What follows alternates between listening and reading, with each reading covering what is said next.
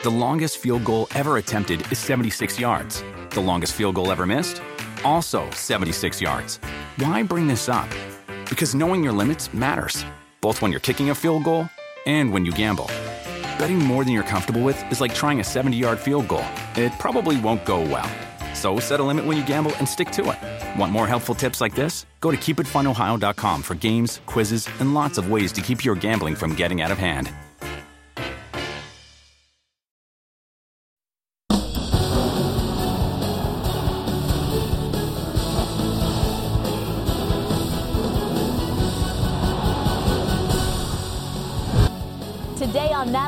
America, we have got a supersized edition of Scan All so you can hear all the best moments from Texas. We also have the best of Dale Earnhardt Jr.'s podcast from this week, including his thoughts on fist bumps and pit guns. Plus, Stewart-Haas's vice president of competition, Greg Zipadelli, sat down with Kelly Stavast in Texas to shed some light on the organization's superior performance so far in 2018.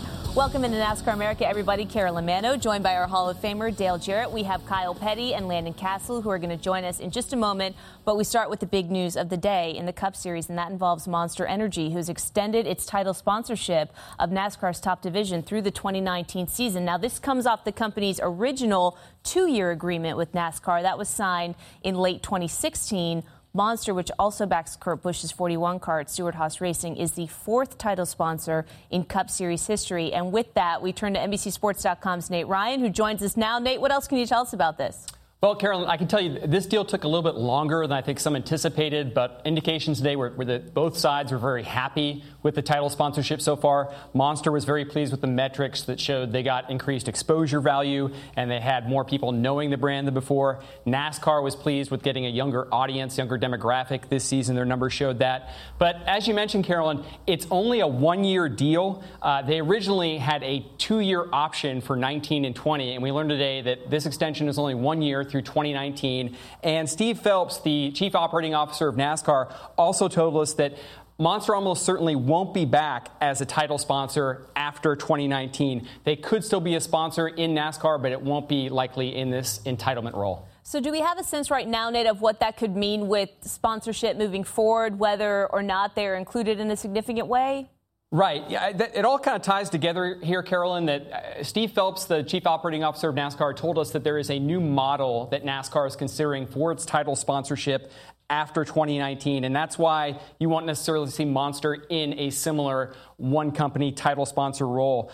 NASCAR is looking to bundle the title sponsorship with itself, with its tracks, with its TV networks in a way where I think you could see multiple companies be involved as the so-called title sponsor of NASCAR in 2020 beyond. And I think you could also see where there will no longer be a name associated, a sponsor company associated with Cup Series. It wouldn't be Winston Cup or Sprint Cup or Monster Cup. It will be just some sort of unbranded Cup Series. So certainly a departure from what we've seen in the Cup Series over the last couple years. Also some news today, Nate, concerning the All-Star race. What can you tell us about that?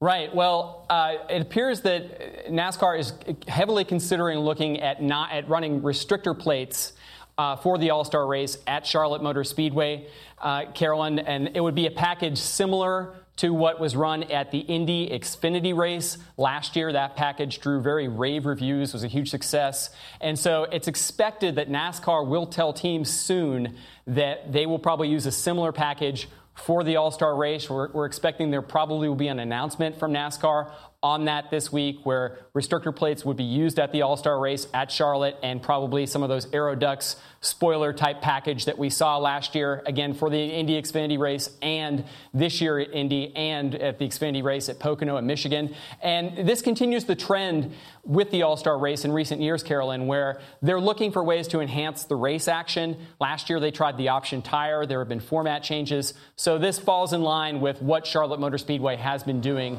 the last few years with trying to enhance the action around the All Star race. All right, Nate, thanks very much. We appreciate that. Let's welcome in our analysts now to discuss this a little bit further. DJ, your initial reaction to these changes that are going to be made? Well, my reaction is going to be different than the drivers because the two words they never want to hear are restrictor plates, other than Daytona and Talladega. They don't really like to hear it at Daytona and Talladega because of how it bunches everything up.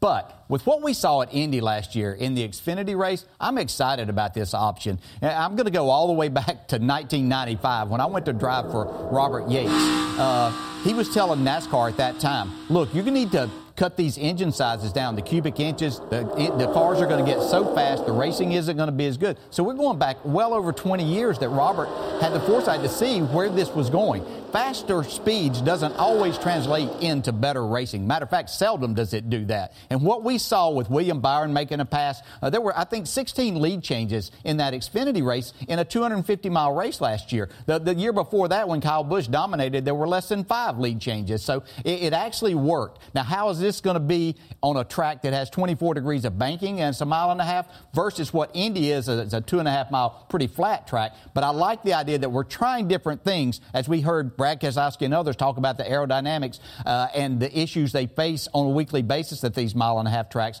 I like the idea we're trying something at the All Star race. It wasn't like the All Star race last year was great. So I applaud NASCAR and everyone getting involved and trying to do something a little different. Let's welcome in Kyle and Landon on this as well. I think a lot of people, Landon, are talking about what this could potentially mean for other mile and a half tracks down the road. This could be an experiment moving forward, like Nate mentioned. But what about that notion that DJ just brought up about the banking versus a very flat surface? surface moving forward?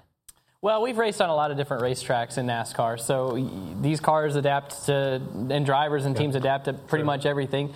Uh, I think the key there that DJ talked about, I'm, I'm on board with you, DJ. I think that uh, these cars don't need all that much horsepower. I know drivers love horsepower, yeah. but um, our golden ages of racing that everybody loved back in the 80s, uh, how much horsepower did you have back in the 80s? 400. 400. 600. 600. Right, right okay. in there. That's right. And we're racing on the same racetrack exactly. we're racing on now. So I don't think we have to have that horsepower, but the, a key component to these packages that I really, really like is the aero package. I think that uh, having air moving underneath and through the cars is important. I think that the it, it, helps the cars, the drivers move around.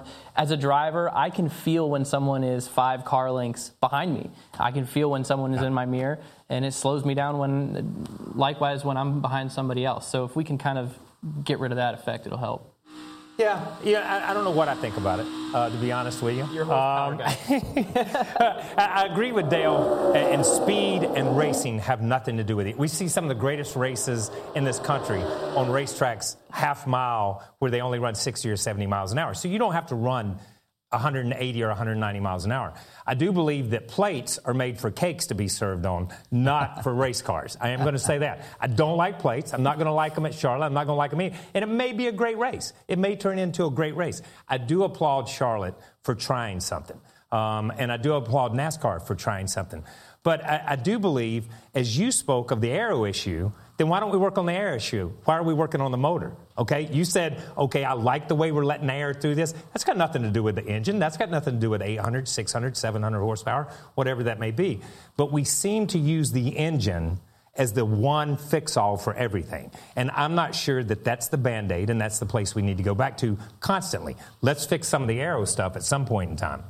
Yeah, when we didn't know what side forces were and things like that. You know, we could manipulate other things uh, with the bodies, but uh, when these cars became so dependent on the air on the side of these cars, it's made it difficult. And Brad Keselowski brought this up uh, that it's made it difficult to race side by side. Well, I'm sorry, that's what this sport was built on uh, was racing side by side, two and three wide, and we've got to figure out a way to get back to that. So is that part slowing down? I agree, KP, that that restrictor plates aren't I don't know if that's the answer or not. It's, it's certainly not the best way, but it'd be a huge cost to now try to, to turn these engines back in, in, in another way without using this. So let's see how this works, and uh, hopefully it's something that we can move forward with that creates great racing. Well, the drivers talk about aero a lot. So it's not that we just haven't oh, no. ignored it. We I talk agree. about and and I will I will say that I think the drivers need to get all on the same page on what they talk about because we just sometimes you throw a blanket over it and just say yeah. let's take downforce off the cars. Yeah. When you know maybe we need to start with the front of the cars and say get the car the cars off the ground and a challenge that there is the manufacturers and what the bodies look like. But I'll negotiate with you just a little bit on this engine deal. if you can if, if you cut my horsepower, get my horsepower down, but let's keep the RPMs up. Let's let's let these things turn Agreed. 9,000, 9,500 RPM. Let's agree let's that. get some gear in these things so that you can have some acceleration. You know, burn the rear tires Yeah. off it with 500 horsepower, 600 horsepower, and maybe that's a good compromise. Yeah, I, I, I do agree with that. And listen, I'm going to defer to you on this because you were in a car this last Sunday. You know a lot more about this and what you expect and what you feel. Uh, I am going to say, and, and, and um, I know Carolyn will appreciate this. Emily Post is the one that said that plates were for cakes, and I come from racing, and it's forks on the left, knives in the back. The point is, go beat everybody week in and week out. and I don't care about the horsepower. I don't care about it. Take the plates off. Yeah, They're shut for up and drive, as I Drive think it, is what baby. they Drive tend it. to tell us. I, I mean, I don't even really know how to react to that. Uh, Shouldn't we take the fans into consideration just a little bit, though, DJ? I know Kyle's saying he doesn't want restrictor plates. Plates have no, you know, place. But you're saying that it's very expensive to try to find another solution, and we have to figure out a way to make racing better. Yeah, but but it may be that the aero part is bigger than, than actually what the horsepower reduction was. At any, we don't really know which one. They they were both put there together. It wasn't like we tried one without the other. Uh, so uh, I, I applaud them for doing something here. So maybe we will see that it does need uh, less horsepower, and then we're going to have to cut the cubic inches, which is going to be a big cost. Uh, to the owners, but at some point in time, you're going to have to get to some solution like that. Yeah. Okay. So applaud NASCAR for giving it a shot. Anyway, uh, there may be a reduction of speed coming with some of those aerodynamic changes, but there was certainly no shortage of speed this past weekend. It led to some very, very hard hits. Here are some in part one of our Scan All, Texas. Mark Truex Jr. out front of that group, about six car lengths back to Kyle Busch. It's vibrating again. They've all get here. Up, hold it up, hold it up, hold it up. Told you. Definitely looks like a right front tire. That hurt. I bet, man. You alright? Yeah, I'm okay. Tires. The vibration's bad. It kind of feels like a loose wheel, but it came all in one corner. Getting worse. Tight on throttle. Just blew right front. Holy, what a hit that was. That was ugly. He hit a ton. Cal, you okay? Yeah, yeah, that was lovely. That's the second right front to blow. That 42 and 78 gonna be sore tomorrow. I got a vibration here. Okay, 10-4, but it just happened this set of tires? Yeah, this set of tires just noticed it slowing down. It's like the tires are coming apart from the inside. Left front's down. Yellow, outside wall, turn two. Let me guess, blow tire? Uh, sure look like it, Tony. Yep, believe so. Do you think that's just wear issue? Kind of scared to mess with pressures. and People blowing tires, you know. Planning to do four, unless you think we can do something else. No, we need four we need it now. Okay, 10-4. We're ready for you. Oh, being hit by the 31. I'm glad you're ready. Stay up here, stay up. Hear that strategy call? It was the right front blowout. You alright, bub?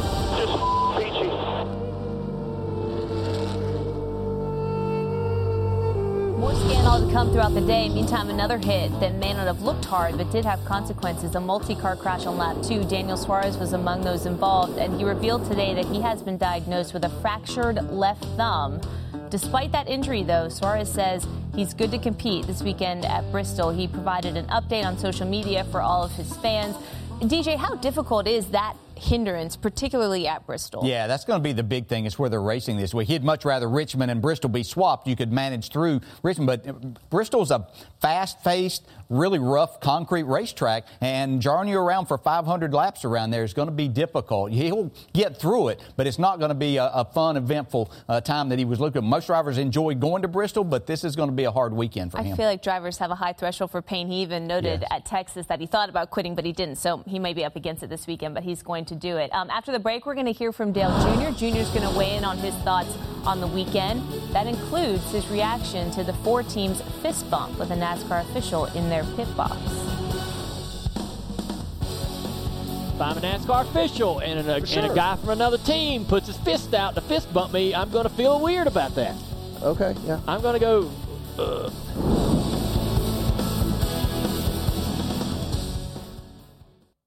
Manchester City looked to take one step closer to winning the Premier League title when they travel to Wembley to take on Harry Kane and Tottenham. That is Spurs City Saturday, 2:45 Eastern here on NBCSN. It is time now for the best of the Dale Jr. download from this week. Here is Dale and company's thoughts on pit guns, the buzz on a new show involving NASCAR wives, and of course, the fist bump. You know, the talk uh, yesterday, there was so much dang chatter about this fist bump. Oh, yeah. Andy, the official, you know, Andy, Oh, man, flag man, I mean, great dude. There was so much stuff about this. I don't get what the big deal is. What's your take on it, dude? Well, t- s- we gotta we gotta t- say exactly what happened here. I mean, like Yeah. NASCAR failed to not penalize Kevin Harvick's team for a uh, uncontrolled tire, right? yeah, I don't think they're related. The two They're issues, not but yeah. related, but but I'm saying, but the reason the fist bump is a controversy is because they didn't get penalized for a, for a uh, for something they should have. Yeah. NASCAR came out and admitted it. They sh- they made an error in that, and then this GIF or this photo or whatever it is, of- of basically, video. yeah, basically the network cut to the pit pit stall of the four car, and there's Mm-hmm. a video. There, there you are watching uh, the pit, the official and the team have a powwow. And, You know, it it isn't a good look. I mean, regardless, it, and and I think the blame really lays on the official in that situation. You can't have referees high fiving coaches on the sideline. It's because of the culture in our sport has been we, the we same. are a traveling family, Yeah. a big family. That's co- what yeah. happens. The- yeah. that's the difference People between know the each referee. other. That's the Just difference between the NFL refer- referees, yeah. that's the difference between the referees and football That's teams true. and that kind of thing. I will. s- I agree, but at the same time, if I'm a NASCAR official and a, uh, and a guy from another team puts his fist out to fist bump me, I'm going to feel weird about that. Okay, yeah. I'm going to go. People looked at it like the Patriots when you know that referee. You know, they, there was that gif going around with the referee patting the guy on the back and Yeah. smiling with whatever. But Right. It's just not a good look. Kevin Harvick had an unbelievably fast race car. Had a lot of problems on pit road. Uh, a lot of their own. A lot of problems that uh, they created themselves. Some problems that uh, they feel like that the guns created. A lot of back and forth with that. That's going to be interesting to see how the gun situation plays out through the year. They're really pushing back hard on NASCAR now. You got a lot of crew chiefs chiming in. A lot of people. This ain't one or two guys, and it ain't one or two different guys each week. It's the same people pushing hard on NASCAR. I think that will uh, be effective. will it be effective now that it's Coach Gibbs? Because I mean, Yeah. that's the first time I've heard him really say something as profound as Coach, that. Coach Coach Gibbs doesn't he doesn't really make anything up, or and when he talks, I think it's important to listen because he doesn't say much very often. Gibbs spent hundreds of thousands of dollars to develop one of the best guns that we've ever had in NASCAR. They had a clear advantage over all the teams with the type of gun that they had built. Imagine if you were uh, part of that company. It's really difficult for you to say, "Hey, I, now I've got to use this common gun that's Exactly. not that's not something I I trust. It's obviously not performing enough well enough for me to trust it, and I've spent all this money that's really all for nothing. And we've got all these awesome, amazing guns up in the storage unit uh, that we can't use. But this push from Harvick, from the crew chiefs, prominent people are really pushing hard for NASCAR to make some real changes to this and take this seriously. Well, I mean, but the problem hasn't been remedied. So, like, it, regardless of who's saying what, until as long as the problem persists, uh, does NAS, NASCAR can't ignore it, right? I mean, like, No, and I don't think they are. no, no, I don't think they are either. I don't know. You know, I think the big story is something I'm trying to get to the bottom of. Uh, the wives show for for CMT. That's the big story. Is this what has your attention right now? the wives show for CMT. All right, has uh, apparently it's good to go, green lit. But one of them, one of the wives and and and a wife and husband Uh huh. had to back out because of a sponsor stepped in and said you can't you can't do the show. really? There's a little speculation on social media about which couple that was. Man, that's a big deal. What was the speculation? Well, I don't. I don't. I mean, don't nobody knows. I think it's Denny. So I'll be interested to find out because I know they were supposed to be in the show. I thought if it's not, if Denny's not in the show, man, I'm really changing my perspective on my optimism of the show and, and being excited about it goes down. Got to watch. Got to the watch case- the first couple. Yeah, I mean, I you're going to yeah. watch the first couple episodes, right, Mike? Even you. I would watch it. Yeah. Yeah. Dude, everybody's going to watch it. I would it. watch it, but uh, you know what though, I, I would want Denny in it. I do not want to watch a you know an Austin Dillon Kyle Busch heavy show, right? I think that you're gonna. I think that you might be just a little surprised by Austin Dillon, Really? and and his Is it Whitney? yeah Whitney. Um, they're a lot of fun to follow on social media. They're Yes, they're they are. they're a riot. DJ, you're going to be in Charlotte tomorrow for Wednesdays with Dale Jr., Rick Allen, and Jeff Burton also gathering at the Big Oak table. This is a new show that we're doing on Wednesdays. It's been a whole lot of fun. And I know that you can add a ton when it comes to this new NASCAR Wives yeah, we're going to have a bigger discussion about this tomorrow. I can already feel that coming. I was going to defer this to Kyle Petty, but they told me they've shut his mic off, so just going to have to say we'll see. We'll see what happens. Should be interesting. All right, do some homework, okay? Coming up next, there's an extra $100,000 bonus up for grabs in the Xfinity race this weekend in Bristol. After the break, hear from the drivers racing for a whole lot of cash money. That's next.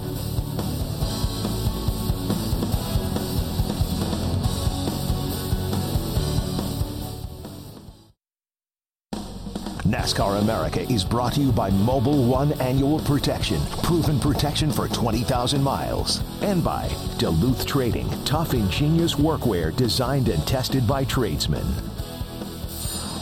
Well, there is nothing like playoff hockey. The Stanley Cup playoffs begin tomorrow. Three game one matchups for you Flyers versus Penguins on NBCSN, Wild and Jets on CNBC, and then the nightcap on NBCSN right here Kings and Golden Knights. Coverage starts at 6 Eastern on NBCSN with NHL Live. And as for the Nashville Predators, they open their first round series with the Avalanche on Thursday. And Team Penske's Joey Logano, who is a goaltender in youth hockey growing up, mind you, he is ready. He's got a fresh to death new Preds jersey that he is about to sport. So that's good stuff to see. Speaking of big events, this weekend at Bristol, the Xfinity Series Dash for Cash returns Christopher Bell, Daniel Hemric, Cole Custer, Ryan Preece going to compete against each other for a $100,000 bonus. They earned the chance by being the top four finishing series regulars last weekend at Texas. And here is what this week's Dash drivers had to say about that opportunity.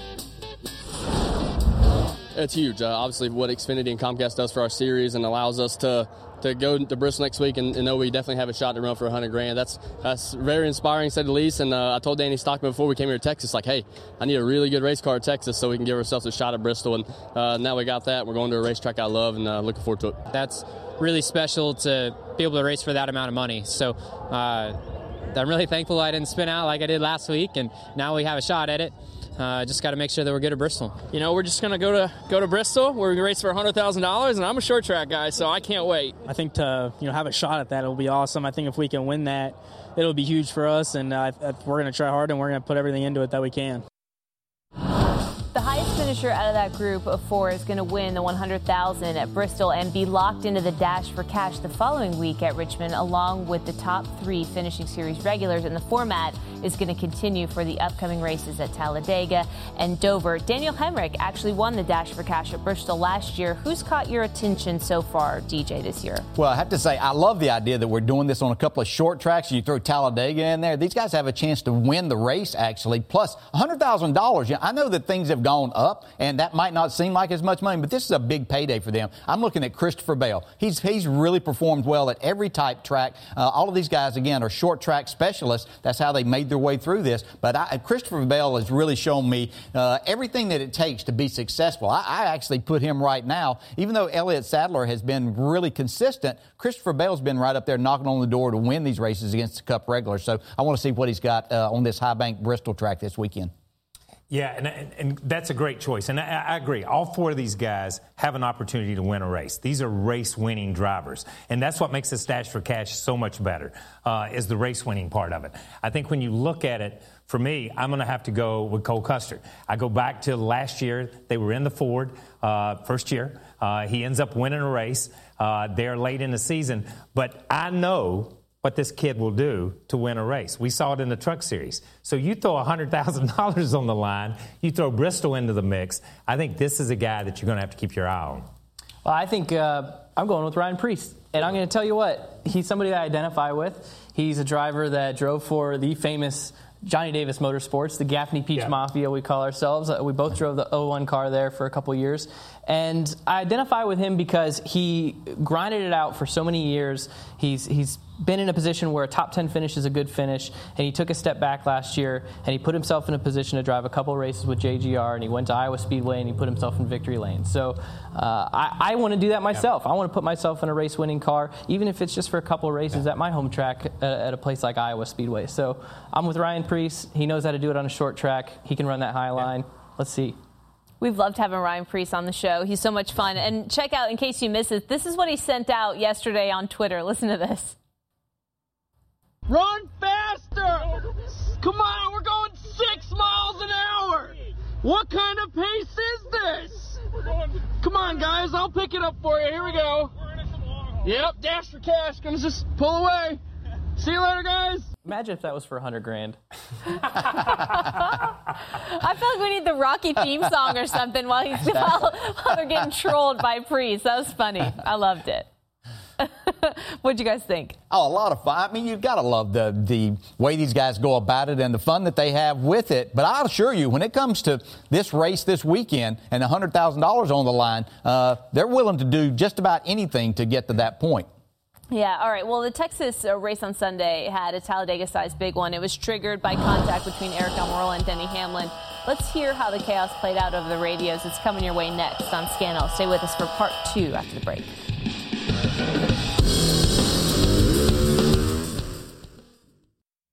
James Hinchcliffe looks to stay king of the beach in America's longest running street race, the Verizon IndyCar Series Grand Prix of Long Beach. That's Sunday, 4.30 p.m. Eastern right here on NBCSN. I know we're all looking forward to that. It is time now for Scan All Part 2 as we continue our look back at Texas. Martin Truex Jr. and Kyle Larson had already crashed out early.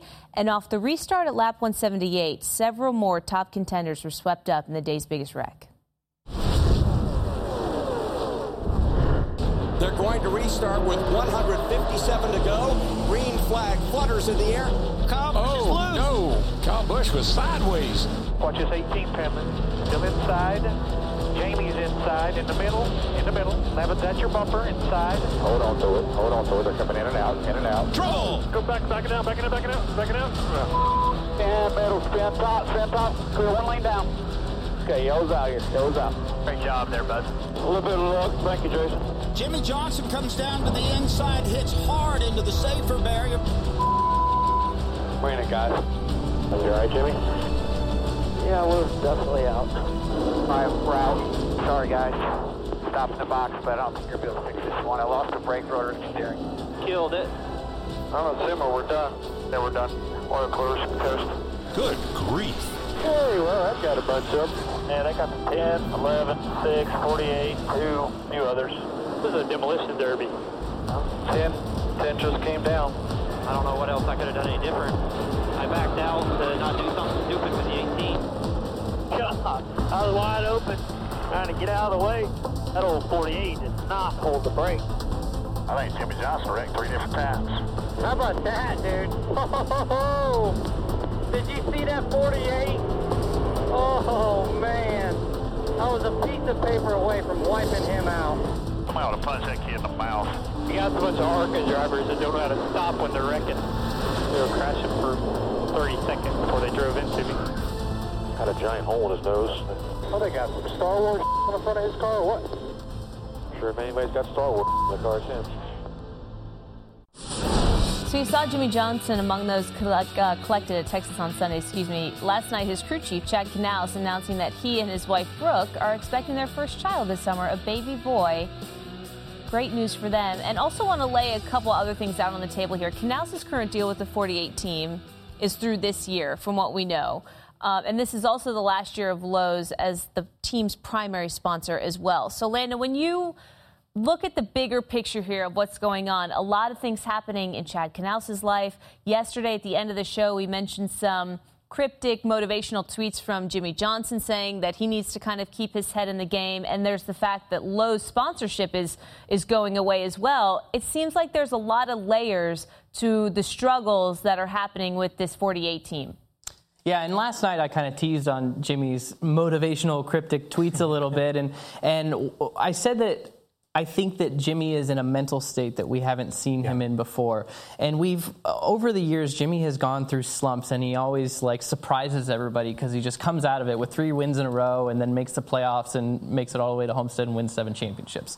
But this time I don't think I'm not calling this a slump. I'm calling this a unique challenge that Jimmie Johnson is facing in his team. And and the challenge that I see is that him and Chad have different types of teammates that they've ever had in their career together. They have a different type of environment. They have different different administration at Hendrick Motorsports now than there was a year ago. And so it's it's kind of a new they're going to have to find a new way to communicate with each other and their teammates to get those cars running the way they need to be running. So it's not just a slump where they've yeah. had bad luck. It's it's a different challenge, a different way for them to dig themselves out. Yeah, and I, I would agree. Uh, you know, when when you start, listen, you're a seven-time champ. You've won 70, 80, 90 races, and you need self motivation? No, I don't need a self help book. It, you, you, know what I mean? At, at that stage, you are self motivated. I think Jimmie is. And, and I don't understand the tweets sometimes, the motivational tweets, um, because I, I, don't see it. I, I, know those are the, the slogans you put on your wall when you're lifting weights or when you're doing stuff, but don't, don't put it out there for everybody else to see because it shows weakness, I think. That's a, that's a personal thing. I look at where this team is, I look at where Jimmie is. He is the leader of this team. Um, he has been a leader of Hendrick Motorsports, but the majority of his career was spent in the shadow, leadership wise, maybe not on the racetrack, but leadership wise, of Jeff Gordon. And we know Jeff Gordon is a leader. He can step up and command that respect, command that attention. Jimmie has a different personality. Uh, Chad has a strong personality. But right now, just as we've seen, an Aric Almirola step into a Stewart-Haas organization, and that whole team gets stronger because you've got four strong drivers the organization that Jimmie Johnson is in is one championship driver, one driver that's in his sophomore year, and two rookie drivers. It's a tough place to be when you're trying to come out of a slump or trying at, at this stage in your career. And you throw a brand new Chevy on top of that. So there's six or seven races in that. So there's a lot of things going on with that team, in that organization. And Jimmie is 42 years old. Jeff retired at 44. So he's a lot closer. He's looking at the end of his career and can just barely see the beginning at this stage. Well, just imagine this this dynamic because you touched on a, a the, exactly what I was talking about with the three teammates um, at Hendrick Motorsports versus the way that Aric Almirola fits into Stewart-Haas. So you have Chad Knaus, who I've worked with Chad Knaus. He's extremely intense, and even though he's a great team player, there's one person that Chad Knaus is really high on, and that's Chad Knaus and his team. He needs that 48 team to win. That's why he's got seven championships. And Jimmie Johnson is pretty darn good at doing what Chad Knaus tells him to do, right? So if if their workload from their teammates needing more information, you know, these young drivers needing more information, trying to learn how to communicate with their crew chiefs and engineers, if that workload increases and, and puts more demand on Jimmie and Chad, that's that's that could be part of seeing this Good process point. and this turnaround slow. You know, there's there's yeah. more responsibilities for, for Chad and Jimmie that they may even realize right yeah. now. So that's kind of where I'm coming from in this yeah. idea that there's a different mental state. I, I like that you mentioned. Uh, I hate to say that Jimmie Johnson has a weakness because he, to me, he's he's he's Superman, right? He is. But I, I think the same thing when I see self motivational tweets like that is like, who are you trying to impress, right? Who are you trying to motivate?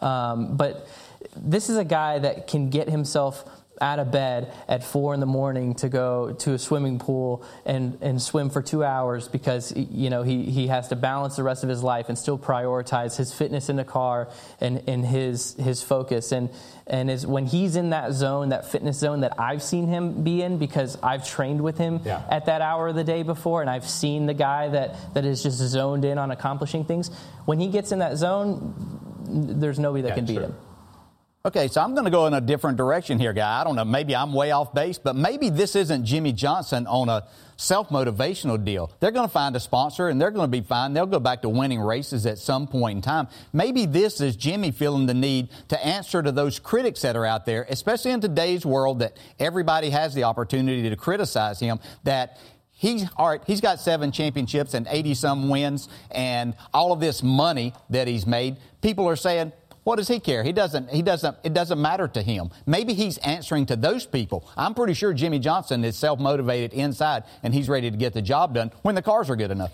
Is it strange that it seems like there's been a shift, like Landon pointed out yesterday, that some of his earlier tweets have been jabbing at the fans who have been jabbing at him, and now they're a little bit more introspective, a little bit more motivational? Or are we reading too much into this from a seven time champion? Yeah, probably. He's just probably, I think they were probably putting way more in this because he gets the job done and he will get the job done, and he is so strong mentally. He's proved that time and time again. It's just things aren't happening right now. Every driver, every champion, I don't care if you've won seven like Richard Petty and, and Dale Earnhardt and Jimmie Johnson, you're going to go through difficult situations. And this is Jimmie's way of going through. And I think, again, this is more for those people out there, haters if you will, that he's just saying, look, I'm just fine. I want to do this. I see. Okay, coming up next, from Tony Stewart's head wrench back in the day to now running day to day operations at one of NASCAR's elite teams, we're going to hear what Greg Zipadelli has to say about the current state of SHR. That conversation next.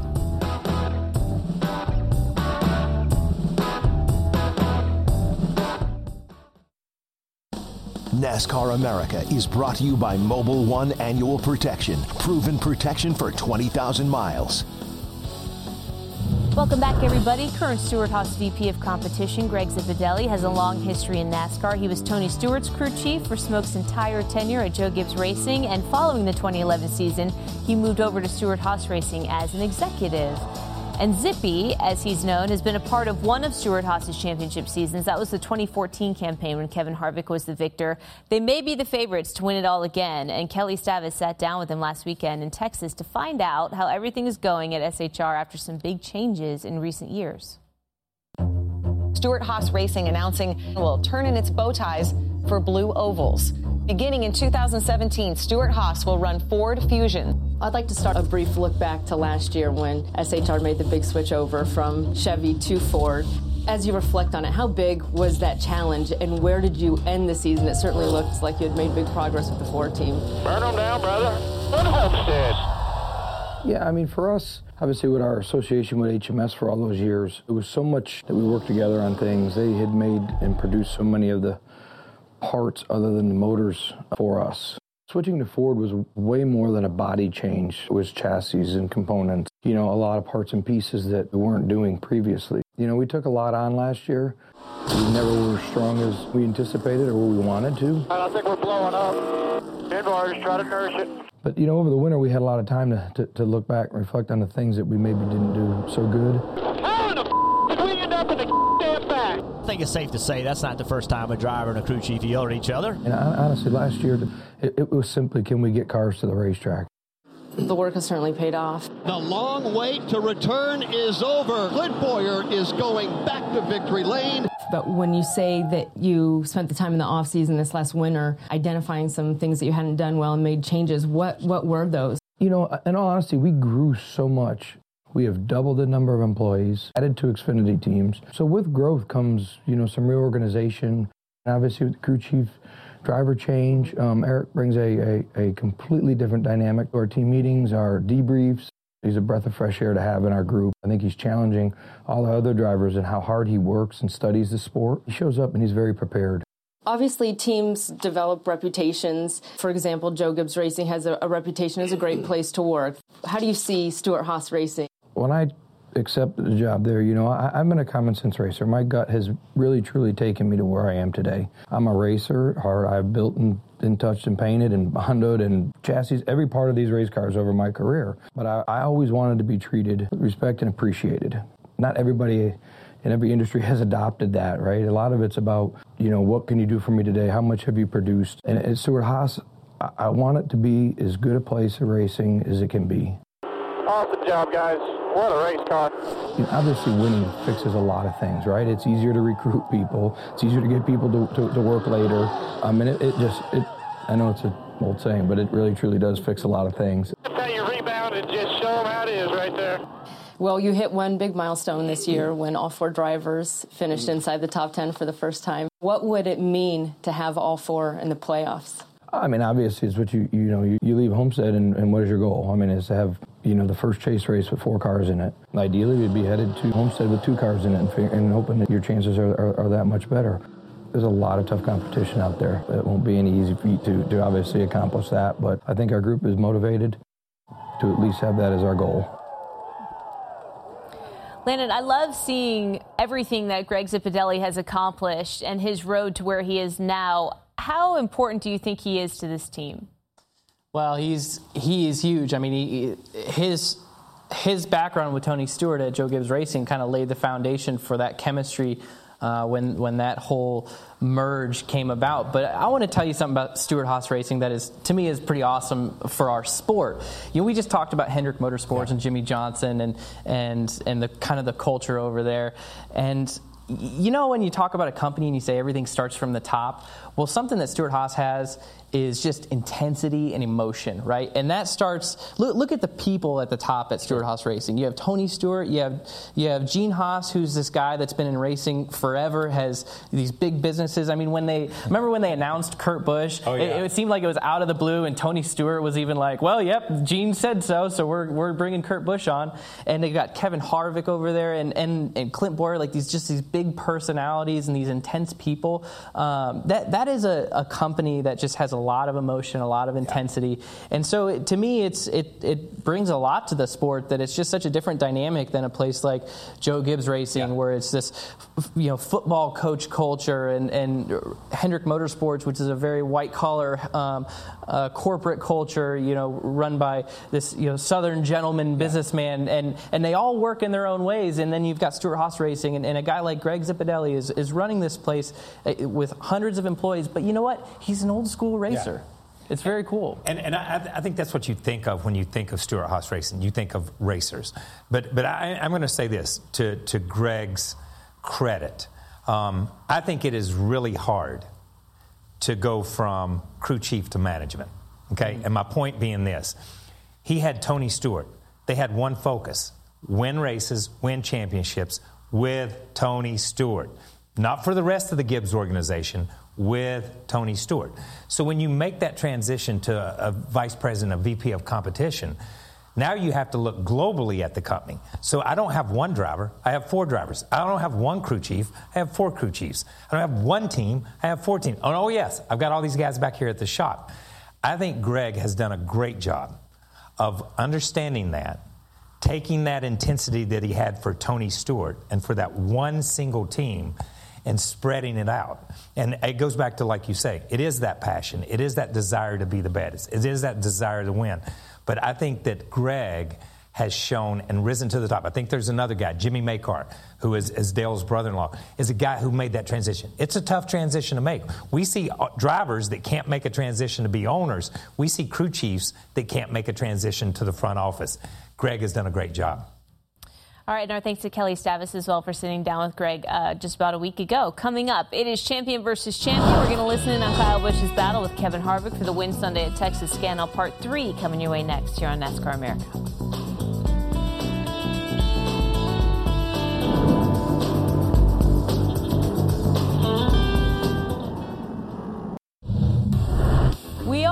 The term breaking news, but here is some actual breaking news. The Media Center at ISM Raceway in Phoenix meeting the wrecking ball on Monday. The track continuing its $178 million renovation, and that project will be complete in time for NASCAR's return to the desert in November. And after all the wrecking was done on Sunday in the Lone Star State, it came down to a fierce battle between Kevin Harvick and Kyle Busch for the victory. Here is our final installment of Scan All, Texas. There's the green and white checkered flag with Kevin Harvick, the stage one winner. Are you ready? Go hard.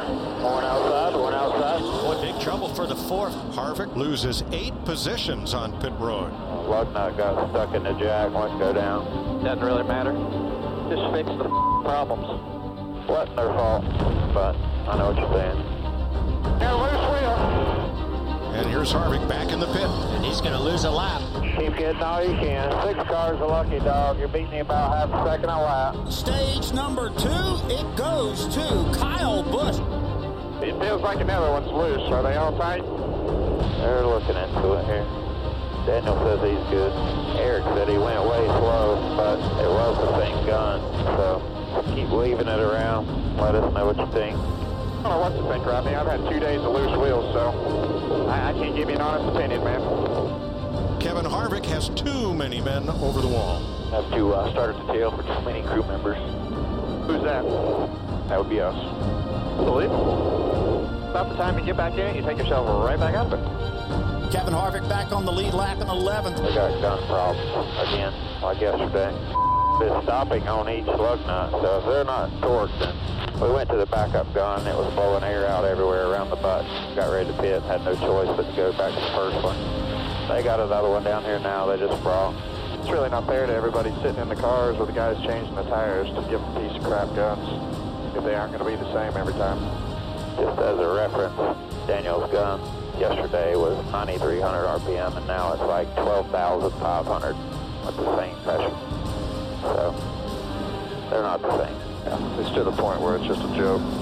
Either get some better equipment out here, or we're going to keep having loose wheels. Ain't gonna get to you. Kyle Busch will pick up his first victory of 2018 as he wins at Texas Motor Speedway. Did it, man. Never give up. That's why we do it. Yes! Great job, guys. Awesome, awesome job. Thank you. I haven't mentioned how much I love Scan All, Kyle, especially when you get to basically hear what Rodney and Kevin are talking about over the duration of the entire race. It's classic. Yeah, we, yeah, that was classic. Uh, We heard an entire conversation about air guns and nothing about what was going on on It's the starting to make me feel bad for Kevin Harvick a little bit.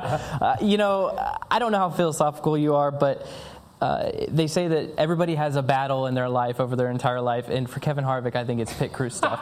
if there is a race for him to lose that he should have won, it typically he loses it on pit road. Oh, Yeah, so I loose don't- wheels for drivers, though, especially at fast tracks, is no fun You whatsoever. know, you know how frustrating that is. All right, that is all for NASCAR America. You can always log on to NBCSports.com slash NASCAR. As always, get the very latest news there. You can tune in at 5 o'clock tomorrow, Wednesdays, with Dale Jr., American Ninja Warriors, next.